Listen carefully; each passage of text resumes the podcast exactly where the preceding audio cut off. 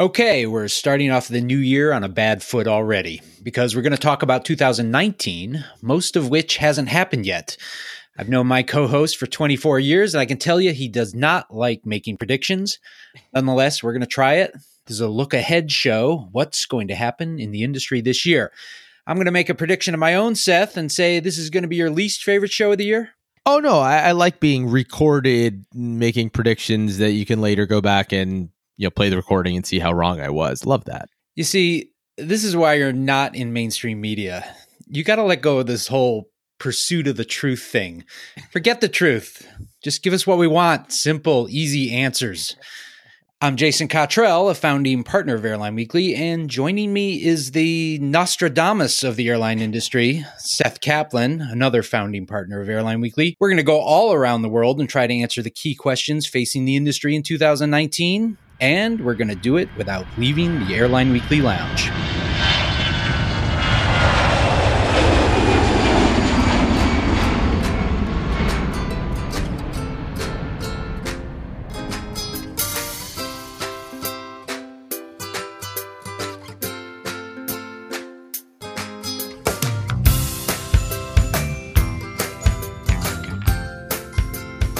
Thanks for joining us. We've got a lot of ground to cover, so here we go, starting in the U S.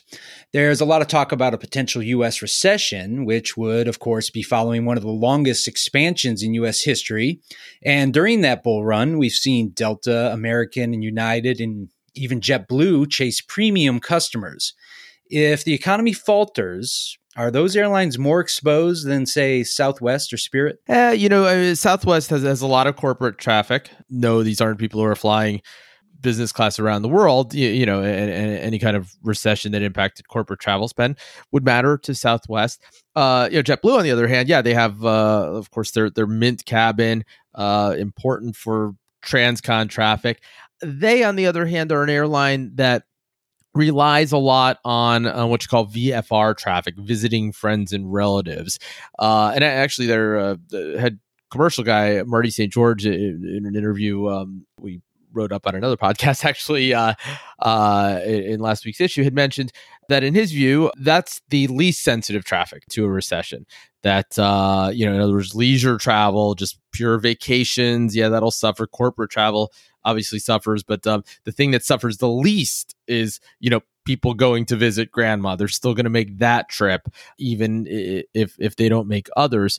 Arguably, they they'd be some somewhat less affected. Uh, obviously, the more dependent an airline is on premium and, and corporate, uh, obviously those aren't mutually exclusive, uh, highly related. So, you know, premium, business class, fancy, and, you know, coming from corporate travel spend, yeah, it's going to tend to matter uh, uh, the most during a recession. And an airline like Delta, which has, you know, built its fortunes not only on that, I mean, it's it's done a lot of other things right, but sure, you know, it, it it's going to be uh very exposed to that, as as will its peers, uh United and America. And, you know, still a long way off, obviously. No no no indication yet that we're uh that we're uh, necessarily in or close to a uh a recession, but uh, it'll happen at some point sooner or later. And as you said, we've been in a, a, a, on a really long good run here economically in the U S uh and so yeah th- those would be the airlines to uh to, to look at, particularly um the the uh, uh the big global legacy airlines. Next up is Canada. The biggest question here, I think, has to do with WestJet. Here's an airline that's taken some bold steps which haven't yet worked out. Seth, are you optimistic that WestJet will turn things around in two thousand nineteen? I think it's a little early to to call a bottom here. Uh, yeah, we've we've talked about it in the past. The more they do, the less money they seem to make, and uh, you know, not really a surprise. I think that's probably one prediction you could go back and listen to, to me making in some other show. Just sort of, yeah, not a prediction, just sort of an observation, at least, that, you know, that what they were doing was moving farther and farther away from, you know, proven business model. And uh, look, they don't break things out, but I have a feeling that if you could break it out uh, and, and look at how they're doing in all the different businesses they're in, that core low-cost flying in dense markets that they got, you know, where they got their start all those years ago, I'm almost sure would be, you know, what's driving their, the, you know, the profits that they still have. You know, how is Encore doing? You know, the the uh, turboprop flying. Uh, now they have some contracted out turboprop prop flying, the ultra low cost flying, just getting going, swoop. Uh, and of course, the long haul flying, uh, you know, initially kind of got their feet wet with seven sixty-sevens, but then Dreamliners, you know, big investment that they're pushing farther in. They've taken some modest steps to sort of, in, in some small ways, um, curb their ambitions. You know, I think the the the announcement of their first Dreamliner markets, mostly, you know, from from Calgary, where we were headquartered, to key European markets, were, you know, just just kind of densest European markets from their home, uh, in some cases, you know, not completely taking on Air Canada and others in a way that they would, you know, if they were trying to fly from, oh, I don't know, Vancouver to Asia, or, you know, for that matter, the Toronto, Montreal to Europe more. So, you know, you could kind of see them doing that, uh, trying to, trying to be a little less ambitious, a little more conservative. But uh, it might take more of that for them to uh, to turn themselves around, uh, unless they're fortunate and everything just sort of grows into itself and, and, and, and all of this works. In Mexico, the airlines there have been cutting each other's throats. Will they reduce capacity? And do you see Mexico bouncing back in two thousand nineteen? Taking the first part, uh, luckily that's one where I don't have to make a prediction because there's there's data already. Look at the schedules, and I, I uh, just pulling it up here in, in uh, Dio. Uh, Um, so for the current quarter that we're in, this first quarter of two thousand nineteen, yeah, I mean, the, the, the vote is in, and, and they, they have reduced capacity. A year ago, if you were looking at the first quarter of two thousand eighteen compared to the first quarter of two thousand seventeen, uh, the, the the big four Mexican airlines, so we're talking Aeromexico, uh, the, the full service uh struggling uh, low-cost carrier Interjet, and, and then uh, uh, Viva Aerobus and, and uh, Volaris uh, collectively were growing available seat miles, A S M capacity, thirteen point three percent. Uh, this quarter, that's down to five point four percent. Uh, compared to uh, a year ago. And it's, uh, you know, Aeromexico has really slammed on the brakes across the industry. Just, just looking here what they're doing, pretty much, you know, they're, they're, they've all reduced their their rates of growth. Uh, that said, uh, you know, this is still an industry that's growing. Remember what I said? I said only five point four percent. Uh, that's still a fair amount of growth, uh, driven, by the way, by, you know, twenty-one percent growth at Viva still. Uh, sure, that's down from thirty-five percent a year earlier, but still a fair amount of growth for, uh, you know, a market that's, you know, that that hasn't yet Uh, turn the corner. Still, that said, uh, you know, you would hope that that reduced growth at least would indeed help them uh, to be able to uh, call a bottom and, and turn things around. And, and, and as you said, uh, what's been a difficult market. Oh, by the way, if these questions sound familiar, I should mention I pulled most of them from our year-end issue of Airline Weekly. The questions are from there, but Seth's answers are all his own.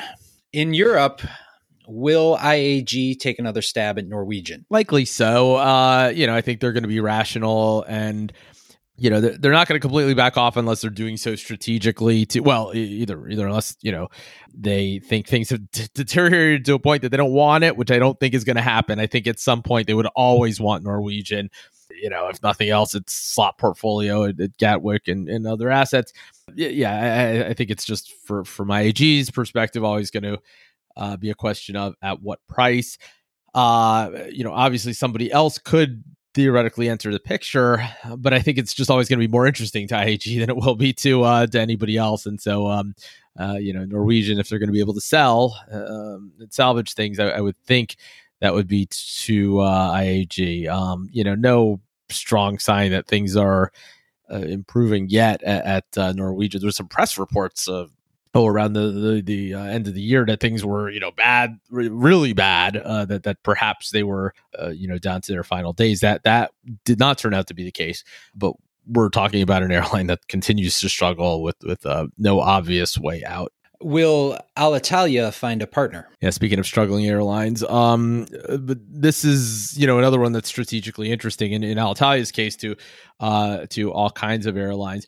Yeah, I think so. You know, I I, I think they'll at some point um, they're out of options. Uh, you know, the the you know, the government, if it wanted to, wouldn't be allowed to just keep uh, subsidizing them forever. Um, and so, yeah, I think in some form, this airline probably uh, goes through another restructuring and ends up, you know, partnered with uh, with somebody, and uh, and and we'll see who that would be. You know, all, all kinds of interested parties, and this one is one. It's less obvious. Like I said, Norwegian. It just seems like it's just worth worth so much more to I A G than anybody else. In the case of Alitalia, you, you could construct a case for why um, lots of airlines would want to be partnered for it, not for its current financial results, but uh, you know, just just uh, a very important market that right now is is um, you know, it's kind of up for grabs. In Turkey, Istanbul has a new airport, and Turkish Airlines is coming off a resurgent year. Will the upward trajectory for Turkish continue? I think so. Uh, yeah, let's first see that new airport, uh, you know, actually fully open. Uh, obviously, not not the first airport in the world that hasn't, you know, really opened on time, and, and not the most egregious uh, example at this point. If you think of all, you know, Berlin being almost a decade late and all that sort of thing. But anyway, let's just watch that happen. But um, but in the meantime, you know, they they're at the old airport, and they they uh, you know, they seem to be fine, right? It's um, an airline that, you know, that had been doing well for years. Obviously, went through a shock that no airline would would uh, uh, would survive unscathed. But no, they they seem to be back on their feet uh, with all the advantages they always had. You know, the the uh, The, the geography, you know, able to reach all of Europe with narrow bodies, uh, serving more destinations than any other airline in the world, uh, lowish labor costs, you know, rather low labor costs um, compared to uh, its European competitors, you know, competing against uh, the European airlines for a lot of the same traffic flows with much lower labor costs. And, and and all the rest of it, you know, and, and the dominant pe- player in a lot of key markets, you know, it's Central Asia and so forth. Just again, that that geography to connect people, they, they have been turning the corner.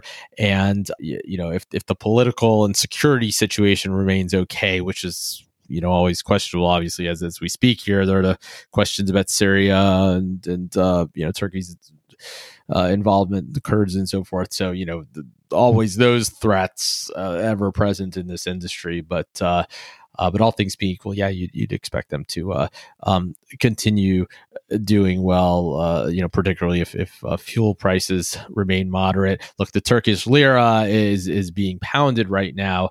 Uh, they, they just have such broad currency exposure in terms of where their revenue comes from that to some degree uh, a cheap lira just means even lower labor costs, and, and yet they still get a lot of their revenue in in, uh, in strong currencies like euros and dollars. Will we see a merger between Emirates and Etihad? I don't think we see that in, in two thousand nineteen. You know, I, I think it would take Etihad really being on its last legs um, for for uh, for that to happen. I mean, this is this is a political question, you know, not not an, not an economic or a uh, strategic one. Um, you know, they they they probably should merge. We've talked about that before on here. Emirates, you know, rather clearly would would would be interested um, in, in some way. Uh, so it really just comes down to whether the Emirate of Abu Dhabi uh, wants to keep, you know, funding the losses at uh, at Etihad, and uh, uh, you know, will we ever see it? Uh, you know, I, I think at some point, um, and it would take probably a deterioration of the fiscal situation in Abu Dhabi, uh, or or just some other, you know, bigger political change. Uh, yeah, I, I think someday you could still imagine it happening, but I'm not sure. I'm not sure it happens this year. In India, will Jet Airways survive two thousand nineteen? Yeah, flip a coin, right? Um, it, no, this is an airline that's uh, that's that's in awful shape. You know, to some degree, Jet's situation de- de- is determined by what goes on around it, right? I mean, look, had had Air India, you know, somehow liquidated, I mean, that would never happen, but um, you know, well, that would have been great for Jet Airways, right? It would, it would have been the only uh, intercontinental uh, Indian carrier for, for for the moment, um, long haul intercontinental Indian carrier. Uh, of course, that didn't happen. Uh, it won't happen. Um, but uh, yeah, a lot, a lot of macro factors at play here. Currency, Uh, you know, of course, um, uh, just the global economy, the Indian economy, um, and and competitive uh, forces. But this is an airline without much of a uh, a cushion at this point. Depends also, um, you know, partly on on uh, uh, how much power its founder Naresh Goyal is is willing to give up, because various turnaround plans have, you know, depended to some degree on him stepping out of the way. And so, uh, you know, the, the, there too, they might be able to do more, you know, if, if their backs are against the wall even more than they are now. And if he, he does, in fact, have to uh, realize that he either steps aside or, or, or the airline perhaps has to liquidate. Will Indigo or SpiceJet go long haul? Uh, I hope not, for their sake, right? It's, uh, you know, we'll see. Uh, it, it's, it's, uh, again, it's one of those low cost carriers going long haul. Um, we, we, we, we know the record, but they don't seem to stop doing it, do they? Um, and you know, both of those to, to, to varying degrees have, have expressed an, an interest in, uh, doing so. Uh, you, you can understand why. I mean, they're in this, this, this, hyper competitive domestic market, so everybody's kind of looking around and and uh, you know, trying to see what else might be less competitive, um, where there might be opportunities. But, uh, I, I mean, it would probably, you know, will they actually be flying long haul in twenty nineteen? Probably not, right? Because it would take some. I mean, even if you made an announcement soon, you have to uh, go get the aircraft and and um, you know and, and and ramp it up. So I, I think as you know, you don't have to get too far into twenty nineteen before the answer to that sort of just apparent, you know, becomes apparent that it's no, it won't be this year. But you know, will will uh, will they ever do it? Um, you know, it's pretty. I'm gonna. I know it sounds like a hedge. It's because it is. I'm gonna say it's hard to rule that out. Will India's government try again to privatize Air India? I, you know, uh, I mean, nothing's really changed. Um, they were willing to privatize it under certain terms that were just completely unacceptable to anybody else who was going to get involved. Um, so. I think another one of those situations, like I've said a few times in different contexts in this show, where it just sort of depends on how on how desperate uh, they get. It, it, it still seems like we are a long way away. You know, this is the flag carrier, a country of, you know, what, one point three billion people and, and, and all that. I mean, it, it well documented the the you know sort of the problems with Air India as it exists. I mean, well, go ask Indigo and SpiceJet and Jet Airways, everybody else we're talking about, uh, you know, Go Air, the smaller L C C, uh, what it is to compete against um, that airline, the, you know, that that heavily subsidized airline. You know, they, they should, um, but they, they seemed fairly far away from being willing to let somebody come in and make the reforms that um, that would that would have to be made and and so forth. So um, I, I'm not sure they try again this soon, even though I'm sure they'll have an, another go at it uh, sooner or later. Moving to Russia, will Aeroflot continue its aggressive growth? And will Moscow move toward becoming a global hub? Yeah, I mean, again, this is one where you can, you know, you can look at the schedules and and um, they they do continue growing. And Moscow, uh, yeah, I mean, it, it's it's it's getting there. There are people, uh, you know, fair numbers of people who who um uh, who never never set foot in Moscow, um, you know, outside the airport, but who uh, who use it to connect there, who connect at that uh that Snowden terminal, um, terminal uh, at uh, Moscow Sheremetyevo. You know, I've done it. I mean, it's just a geographically a good a good place to go. Kind of like what I said about um, uh, Turkish, that there are some traffic flows where there's not that much uh, competition. In fact, I remember when I was, uh, um, you know, uh, flying at one point from from Istanbul to Ulaanbaatar, Mongolia. Uh, actually, those were the basically the two options. It was it was uh, Turkish, uh, in its case with a stop. Um, there was, you know, because it was a narrow body. I think it was stopping Bishkek uh, or, or somewhere, uh, or connect in uh, Moscow on on uh, on Aeroflot. Those were the uh, the two viable options. It's, it's uh, still an immature hub as as compared to Istanbul, uh, but Aeroflot is, you know, notwithstanding everything else uh, that, that that's been going on in that market, um, the airline itself, uh, you can look at it and see that it's that you know that. It's managed in a in a professional way that would be recognizable, you know, th- around the world in terms of the way the airlines run. Um, you know, it's it's you know more and more a serious uh, player. Uh, not it's not an accident. I mean, that's that's what they want to do. Um, they want to compete for that traffic, and they understand that they have to um, uh, run things in a way that'll uh, make that possible. And so, yeah, I mean, that's that's the trajectory um, of that hub continuing Uh, to become a, a a bigger player, and that airline continued to become a, a bigger player in in, in uh, global commercial aviation. How will Beijing's new airport affect China's competitive landscape? Well, uh, so there's going to be a lot more capacity. You know, right now you've got, I mean, Beijing is nearly tied for for for Atlanta as the busiest airport in the world, but Beijing Capital Airport, the existing airport. So now you'll have that split uh, between two airports. Um, basically, it'll, first of all, mean more competition for Air China. Air China's in this privileged position there, uh, you know, not unlike uh, British Airways' position, let's say, at, at London Heathrow. And kind of like when Heathrow gets its third runway, you know, it's going to mean more opportunities for, uh, you know, for, for B A, but also more competition. That's what's happening in, in, in Beijing. Uh, you know, Air China itself will be able to add more service Uh, in a way that it can't do right now, but so will everybody else. And and um, you know, basically the way it's going to work is is uh, uh, it will stay there. China will stay there. The the other major Chinese airlines, China Southern, China Eastern, will move to the to the new airport and be able to to you know uh, vastly increase their connectivity. You know, they're, they're established true hubs there. And then China is letting other airlines choose what they want to do. And you know, I mean, you're going to see them basically choose based on uh, alliance considerations. Uh, in, in, in many cases, anybody who's looking for uh, for connecting traffic, you know, Star Alliance airlines will want to stay at the old airport, uh, you know, you know um, as will others, you know, let's say, uh, oh, you know, Cathay Pacific, you know, partner of, of uh, um, uh, Air China, even though they're in different alliances, would still be interested in the old airport. And uh, you know, you'll see a lot of Sky Team and One World activity moved to the uh, to to the new airport. So yeah, it's going to be uh, very interesting to watch all of that shake out. Now, in the context, of course, I should say, of this slowing Chinese economy, right? So you know, for for for years now, there's been just far more demand than there's been uh, supply of of uh, you know, airport facilities and slots at Beijing. Now you're going to get all this capacity uh, at exactly the time that the economy in China uh, seems to be slowing down. Will Cathay Pacific turn things around in two thousand nineteen? Another one of these questions that kind of depends more on, uh, you know, if, if you could tell me the answer to some other questions, I could tell you the answer uh, to the, to that one. And really the key question is um, Cathay's competitor, Hong Kong Airlines and you know, Hong Kong Express, you know, another unit of, of the H N A group.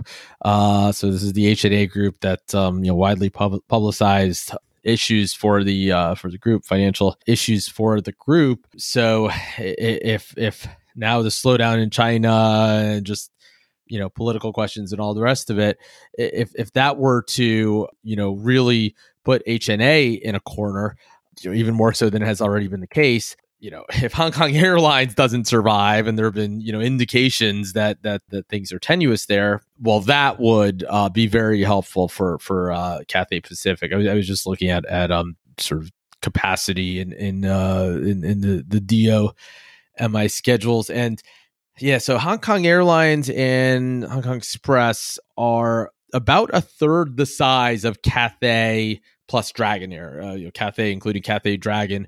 Um, so about a third the size. Obviously, Cathay's still far bigger, but that's that's a sizable competitor.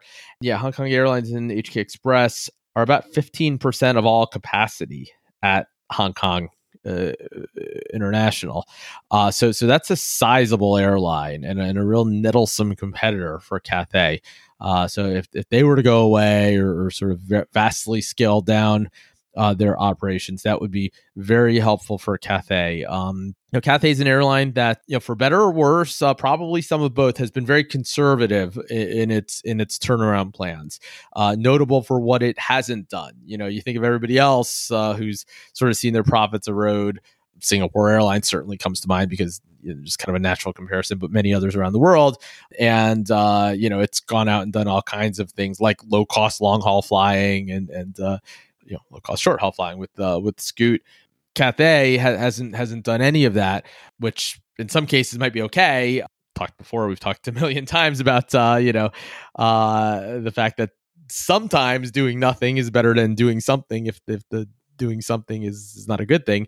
But in Cathay's case, you know, doing nothing, so to speak, and it's not that they've done nothing, but you know, modest steps ha- haven't turned around the airline either. So I think, yeah, macro questions are, are largely going to determine uh, Cathay's fortunes in two thousand nineteen. In Japan, will J A L gain ground in Hawaii with its new Hawaiian Airlines J V? Well, that'll be helpful. That's for sure. I mean, that is that is a big strategic deal uh, on the pond. Meanwhile, it's going to Hawaii with with A three eighties. Uh, so so uh, you know, all kinds of things happening uh, in that market. from uh, you know coming from the Japanese side uh, to to Japan eh, or or to Hawaii rather. That's Hawaii, a key market for for those airlines. Um, you know, much more so for Japan Airlines. And now, yeah, I mean, there's you know they've got the J V. You know, kind of the only one to be had there, and so obviously Hawaiian Airlines is is is the big player there. No more Aloha, uh, you know, for the past decade, and so that's yeah. All Nippon will do its best. Um, certainly piling a lot of capacity in there. J A L has a uh, a, a very nice position now in, in that market alongside its partner in Korea. Of course, we've got the Korean Air Delta partnership. Could Asiana find its own partner? Uh, North American partner? Well, you know, and, uh, of course, it, it is a Star Alliance partner of United, of Air Canada, but but you know, it's not nearly as as deep of a partnership as as what Korean Air has with Delta, or what the Japanese airlines have with uh, with their respective partners, uh, American and United, uh, and and I think that's kind of where where uh, where the answer begins. I mean, the, the, those U S airlines all at this point have what they want in, in terms of a, a Northeast Asian J V. And, and so, you, you know, the music stopped and, and ASEAN is kind of left without, without a chair uh, in, in that regard. Um, so you, you could never, you know, al- al- although, you know, you can't say that it would never somehow become a part of something. Uh, I mean, the most logical thing would be doing something with, with, uh, with United and, and uh, on the pond. It's, you know, it's Star Alliance partners, but probably nothing that would ever be as transformative as those other J Vs have been, just because it doesn't have the leverage, because those airlines don't don't need that, you know. So, uh, you know, Delta with you know when it found itself locked out of Japan, basically in terms of uh, you know from, from a J V perspective, uh, it had it tried very hard um, to to get Japan Airlines at the beginning part of this decade to defect to SkyTeam and and and to form a J V with Delta. Didn't work. That was one of the for everything that's everything that's gone right for Delta uh, over the years. That was one thing that that didn't. You know, big victory for American, keeping uh, American in one or keeping Japan Airlines rather in One World, and and uh, and, and securing the J V there. So anyway, so, so Delta really needed somebody, um, and Korean Air was the obvious choice, but Korean Air long resisted. Anyway, you know, the point is Delta um, had to really convince Korean Air to uh, uh, to to to go forward with this.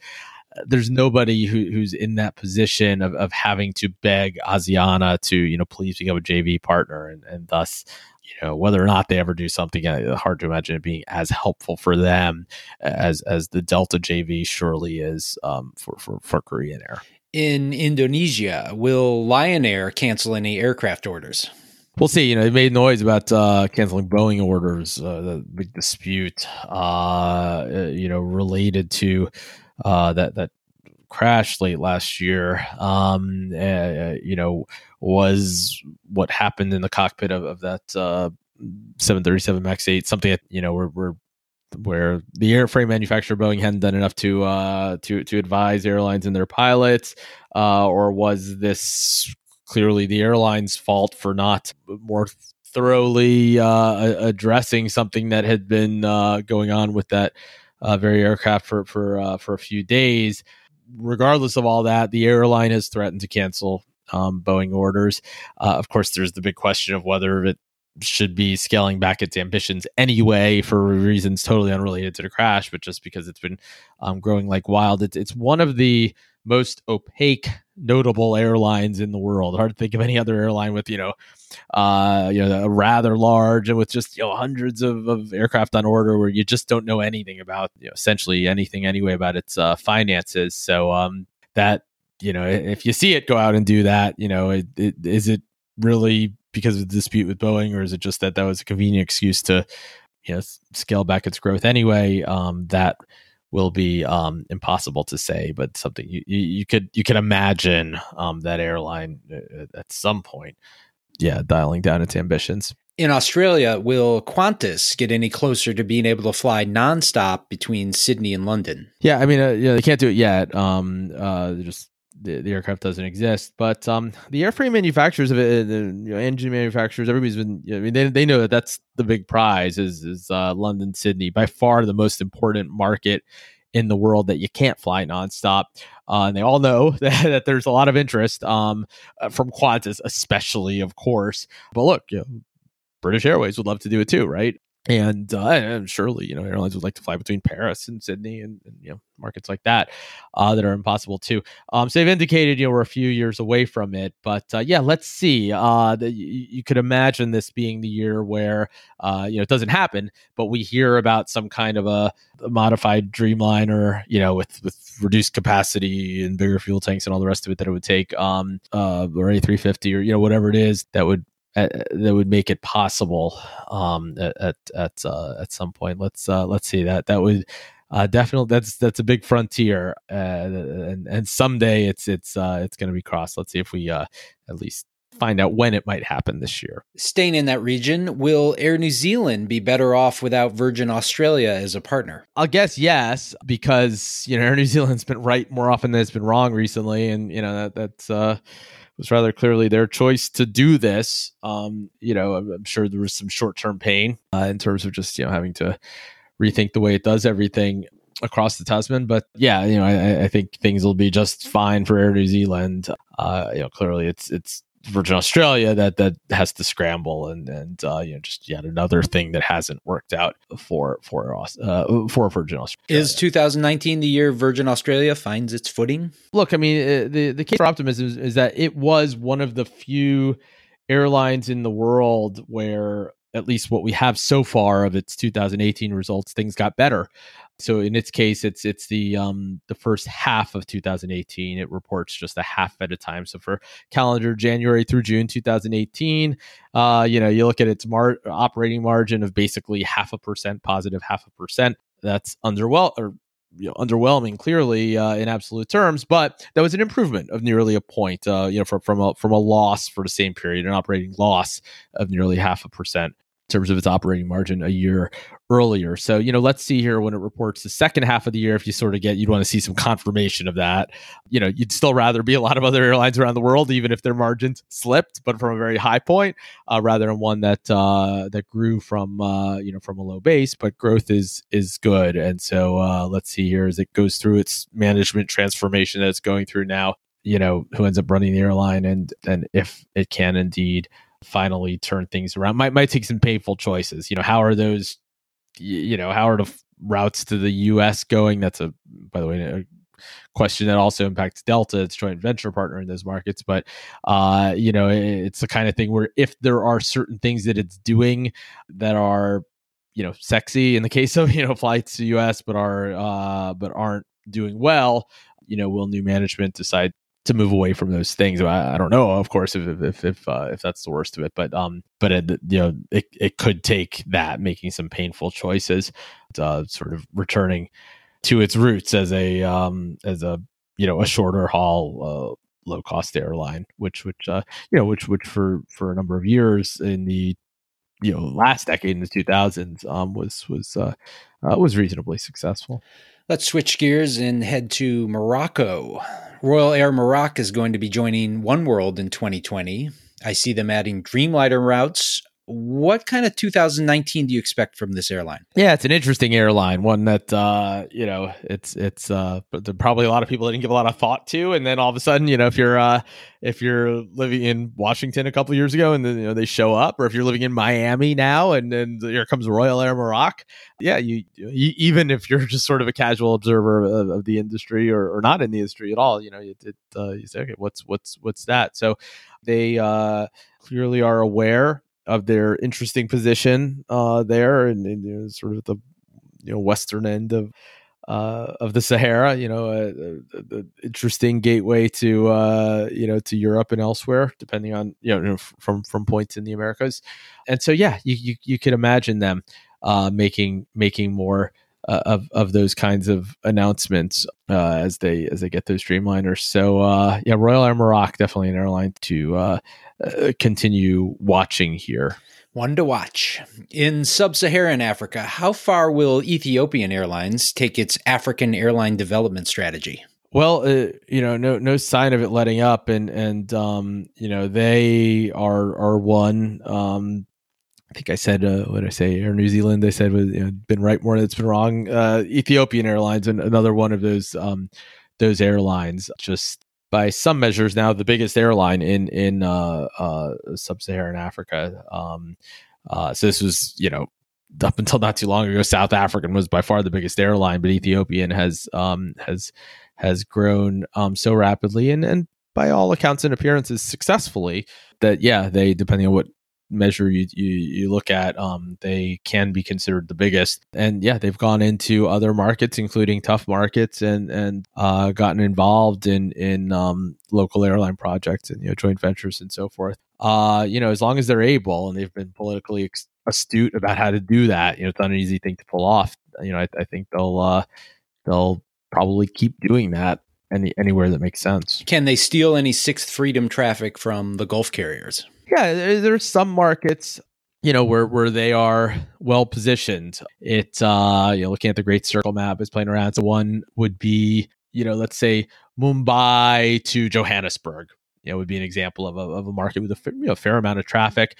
That's one where, you know, it's it's it's slightly shorter to go through Addis Ababa uh, than it is to go through Dubai, you know, by a couple hundred miles. And so, uh, so yeah, markets like those. And, and, and then there are others, you know, where, where it's, where it's just far shorter to, to, uh, to connect there. You know, the markets, you know, there are places, I mean, Arabian Gulf carriers do well, uh, with a lot of African markets where people, you have to kind of go pretty far out of their way to connect just because there aren't always convenient options, but between, you know, parts of, of, uh, of Africa and Europe. So, uh, you know, You know, Harare to to London and so forth. Yeah, and just in some cases, they're they're uh, they're in the best position, and and the more robust their network becomes, uh, you know, as their connectivity gets better.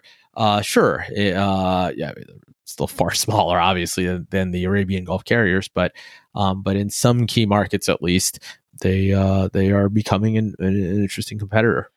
All right, last question of the show. Will South African Airlines stop the bleeding? Yeah, that too, uh, you know, l- l- largely a political question. We'll we'll see. Um, you know, they, they have um, a, a, a serious management team in place there. Uh, now, that's important. You know, airline people who, within constraints, I mean, they, they clearly they don't just have the freedom to uh, to do absolutely whatever they need to do. But I, I, I think within the constraints uh, that they have, they're, uh, they seem to be doing what they can. Um, and so, yeah, I, I would be cautiously optimistic that at least, you know, maybe maybe the worst uh, is behind them. I mean, the problem there is just so much accumulated, you know, losses and debt and everything would take a long time to climb out of that. But uh, yeah, uh, you know, depending on macro questions, as always, you know, e- e- economy, currency, all the rest of it, oil prices. Um, I, I, I, I could imagine them, you know, finally at least moving in the right direction. And just like that, we made it through two thousand nineteen. I'm sure, Seth, that you feel another year older. As always, if you like the show, share it with your colleagues. They can subscribe to the Airline Weekly Lounge through iTunes, Stitcher, or wherever they get their podcasts. They can also subscribe at airline weekly dot com. For Seth Kaplan, I'm Jason Cottrell. Happy New Year, and thanks for spending some time with us.